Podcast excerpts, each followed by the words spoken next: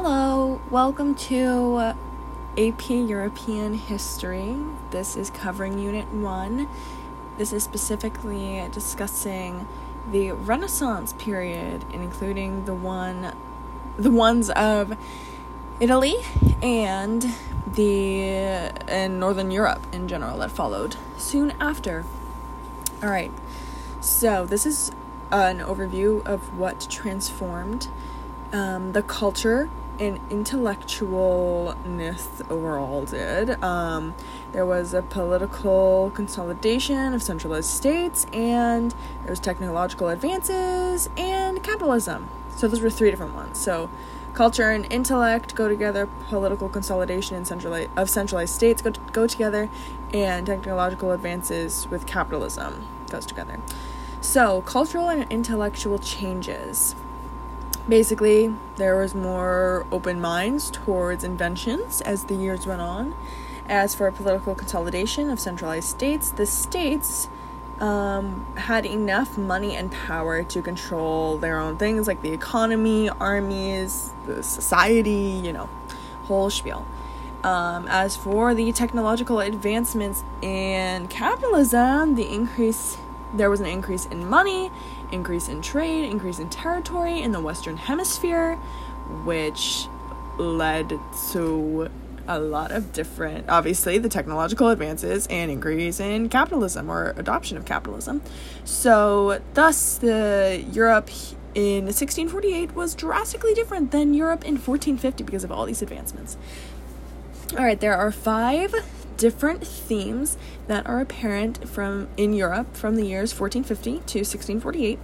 You can see themes of individualism, central government, capitalism, mer- capitalism and mercantilism, religious pluralism, and the disappearance of old order. So, individualism, you see there is people in Europe that have finally have control over their own identity instead of just being grouped into like, oh, I'm I am a Catholic, uh, and I do what what everyone tells me to do. I don't know why I gave them that accent, but you get the gist. Um, the central government, there was a rise in monarchies over old nobility. So now there's like this hereditary aspect to it, and it's more like kings and queens instead of the old nobles and friars and whatnot. Actually, I think friars are like the nuns of men. So don't quote me on that. Anyways, um, as for capitalism and mercantilism, there was that increase of trade and business going. So there was also some more exploring that we mentioned, which means that there was a greater global economic rise. Wonderful. Everything's going up, it seems. Um, as for religious pluralism, the Catholic Church was no longer dominant, and as the individual, whoa, as the individualism individualism, yeah, as the individualism rised, so did the religious pluralism because people were like, I'm my own person. I want to do what I want. I'm a human. I am not locked down into these little boundaries now. Let me um, preach what I want to preach and praise what I want to praise. You know what I mean? I get it. I get it. Um, and then finally, there was the disappearance of old order. The nobles and serfs that were tied to land were finally gone, and a new bourgeoisie I love that word the new bourgeoisie booted them out, basically. People realized that they didn't need to swear allegiance to nobles because now they had a king and an army to protect them. So they didn't need them. They were like, I like my monarchy, man. So people were in favor of the monarchy, at least until 1648. You know, we had those uh, religious wars, but we'll get on into that next time. All right, so let's st- get started with the Italian Renaissance, which began, I would assume, in like the 1400s, like mid 1400s, because that's like the start of the Renaissances or Renaissance High. I don't know. All right, so it focused heavily on poetry, um, I don't know what I wrote down prose, but I don't know why. Um, the art of Rome and also Greece. Um, Giorgio Vasari was an artist of many talents, and he explained classical art and literature was lost after the fall of Rome.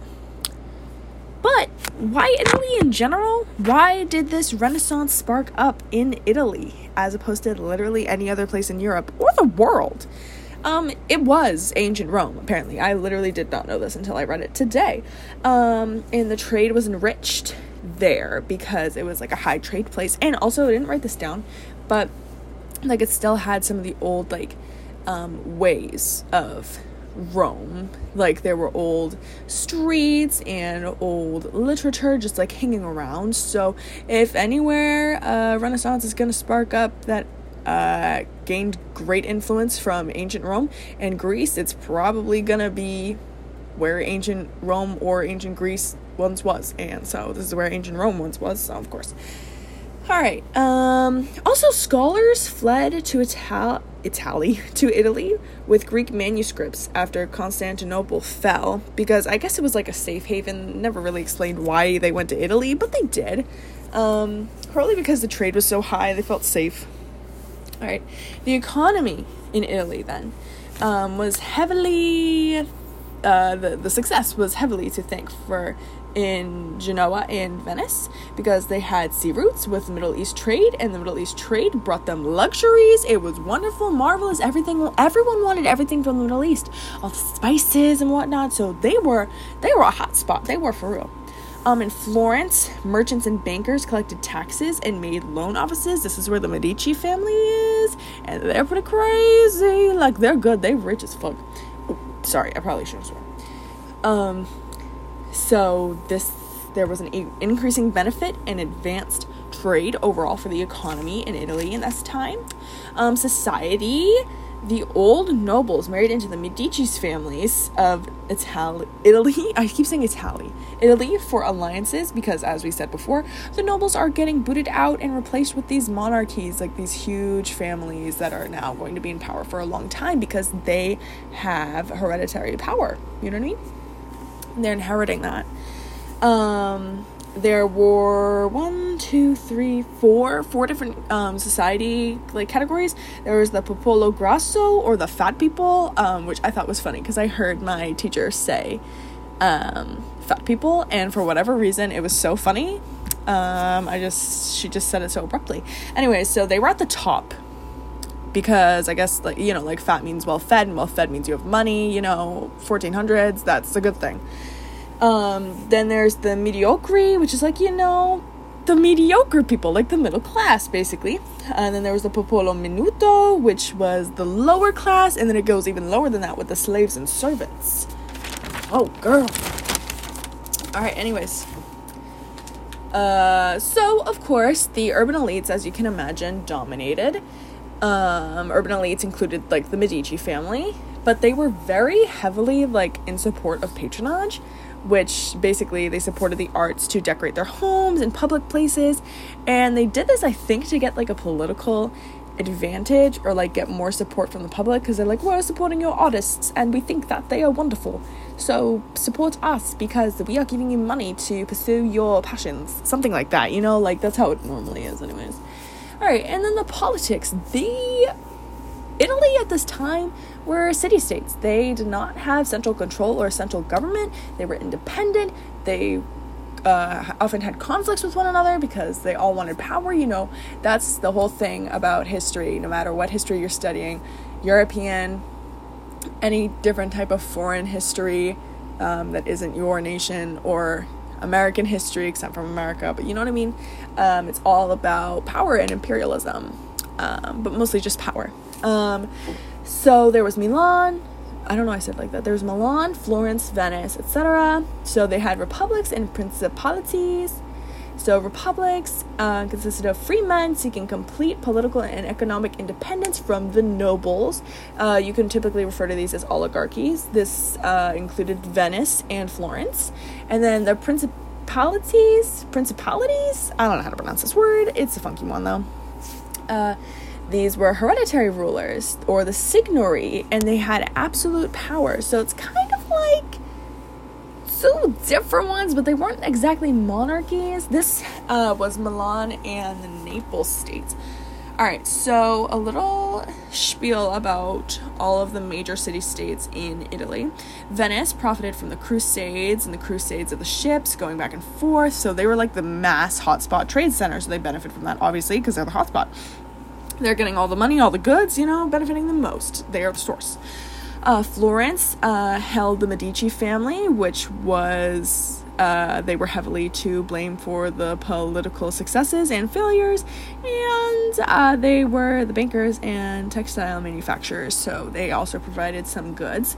In Milan, they had the Aramins. I don't know what word I was trying to write, but that's definitely not what that means. Uh, textile manufacturing, so kind of like Florence. Um, the Papal States had a Pope ruler, and they also were heavily patroning the arts. Um, in Naples, Spain and France disputed it, and feudal ro- lords ruled over it. All right, here are major intellectual advancements of the Renaissances. Are you ready? Humanism. This is the biggest freaking thing, and it's so hard to explain, but I know what it is, but putting it into words just like does not make sense for me for whatever reason. All right, so humanism, humanism is basically individualism, like focusing on humans as people and human problems and worldly issues instead of, yeah, yeah, yeah, yeah. Um, this with humanism philosophy was challenged um, church philosophy was challenged specifically and uh, secular lifestyles were embraced. Vernacular was also adapted here. Um, more accessible literature was created because of it because now manuscripts were not just written in Latin, they were written in Italian too, which is the vernacular of Italy. Uh, humanities also advanced largely. Grammar, rhetoric, poetry, history, politics, moral philosophy, all that jazz advanced. There was so much of it because they turned, like, most of the education kind of turned to, like, liberal arts education, which is pretty swag. And I know liberal arts focused on history, moral philosophy, and something else. I can't think of the third one, but it's pretty cool. Uh, and then there was also scholasticism, where Christian values are met with Greek philosophical philosophical reasoning, which I think is pretty cool. You know, mixing um, education with Christian values, because at the I mean, uh, obviously, uh, separation of religion and state, separation of religion and education. Like, for real, like, don't force that on people. But for a time where most people weren't rebelling against their the dominant religion, like, this is, this is pretty cool for them to have this mixed. All right. Here are some important Italian artists of the time, include not just like painting artists, like artists of literature, historicalness, and all that stuff. So there was Francesco Petrarch. He was the dad of humanism. He like created this and emphasized it. He did not idolize other church idols because he is like, bruh, you so materialistic. Like, wait. And he also made the Florentine vernacular. There was Boccaccio who created the Decameron which was the first Italian prose piece. There was Castiglione, who produced the Courtier, which was the male and female etiquette book, basically, of like how to be a perfect courtier. Um, there was Machiavelli, who produced The Prince, which was like a little book that described the use of political power and like how you should rule over your nation. Um, and then in Northern Europe, there was Gutenberg, who invented the printing press, which made more literature more accessible. And since there was that development of vernacular, it made it accessible to more people than that didn't just speak Latin. Uh, there was Erasmus, who produced the Colloquies, which was basically a satirical piece on religious, um, not stereotypes, but like religious assumptions, kind well, kind of stereotypes and like assumptions, like you know, something like that. And he also created the New Testament, but in Greek. And More uh, produced a book called Utopia, which basically like outlined an ideal community. All right, so the arts of the Renaissance basically included three main categories sculpture, painting, and architecture. As for the sculptures, it was basically, you know, like the rest of the Renaissance, heavily based on Greek and Roman art. It focused heavily on realism, and it was mostly statues, typically naked, um, painting. There's a lot of new oils, and they adapted to like 3D perspectives. There's shading. There's distinct attitudes. Um, they captured the real world, basically. That was like essentially the whole point. There were people like Da Vinci, Raphael, Michelangelo. Da Vinci painted the Mona Lisa. Uh, Raphael painted the School of Athens. Yes, that's such a good one. It like basically highlights a combination of Roman, Greek, Italian, Northern Europe, um, all of that, like all the Renaissance, like collaboratively working together, all these ideas. There was like Aristotle in it. It was wonderful. It's a beautiful piece. And Michelangelo, who I forget what he made. Uh, oh my god, maybe he did the School of Athens. Oh wow. But, you know, he's pretty cool too. Alright. And then for agriculture, uh, basically there was a lot of Greek columns. Um, they focused on perfect forms like squares and circles. Um, Brunelleschi created the Duomo and central the central Florentine Cathedral, aka the Santa Maria de Flor. All right. Now, finally, there is distinct differences between Italian and Northern European arts. Italian Renaissance arts deal with individualism, humanism, secular, secularism, secularism, portraiture, landscapes, religious scenes and mythology, and freestanding sculptures. In Northern Europe, they had nation states art, Reformation art, common people art, domestic interior maybe this isn't art. Just don't don't think about it. Okay. Italy had individualism, humanism, secularism, portraiture, landscapes, religious scenes, and mythology, freestanding sculptures, and their patrons were merchants in the church. In Northern Europe, they had nation states, Reformation art, common people, domestic interiors, portraits, religious Reformation art, and their patrons were the dukes and kings. But all in all, pretty cool. I think they're two different distinct periods though, like the Northern Renaissance and the Italian Renaissance. I feel like you wouldn't have even gotten the Northern Renaissance if the Italian Renaissance didn't happen. So, pretty swag though. Thanks for listening.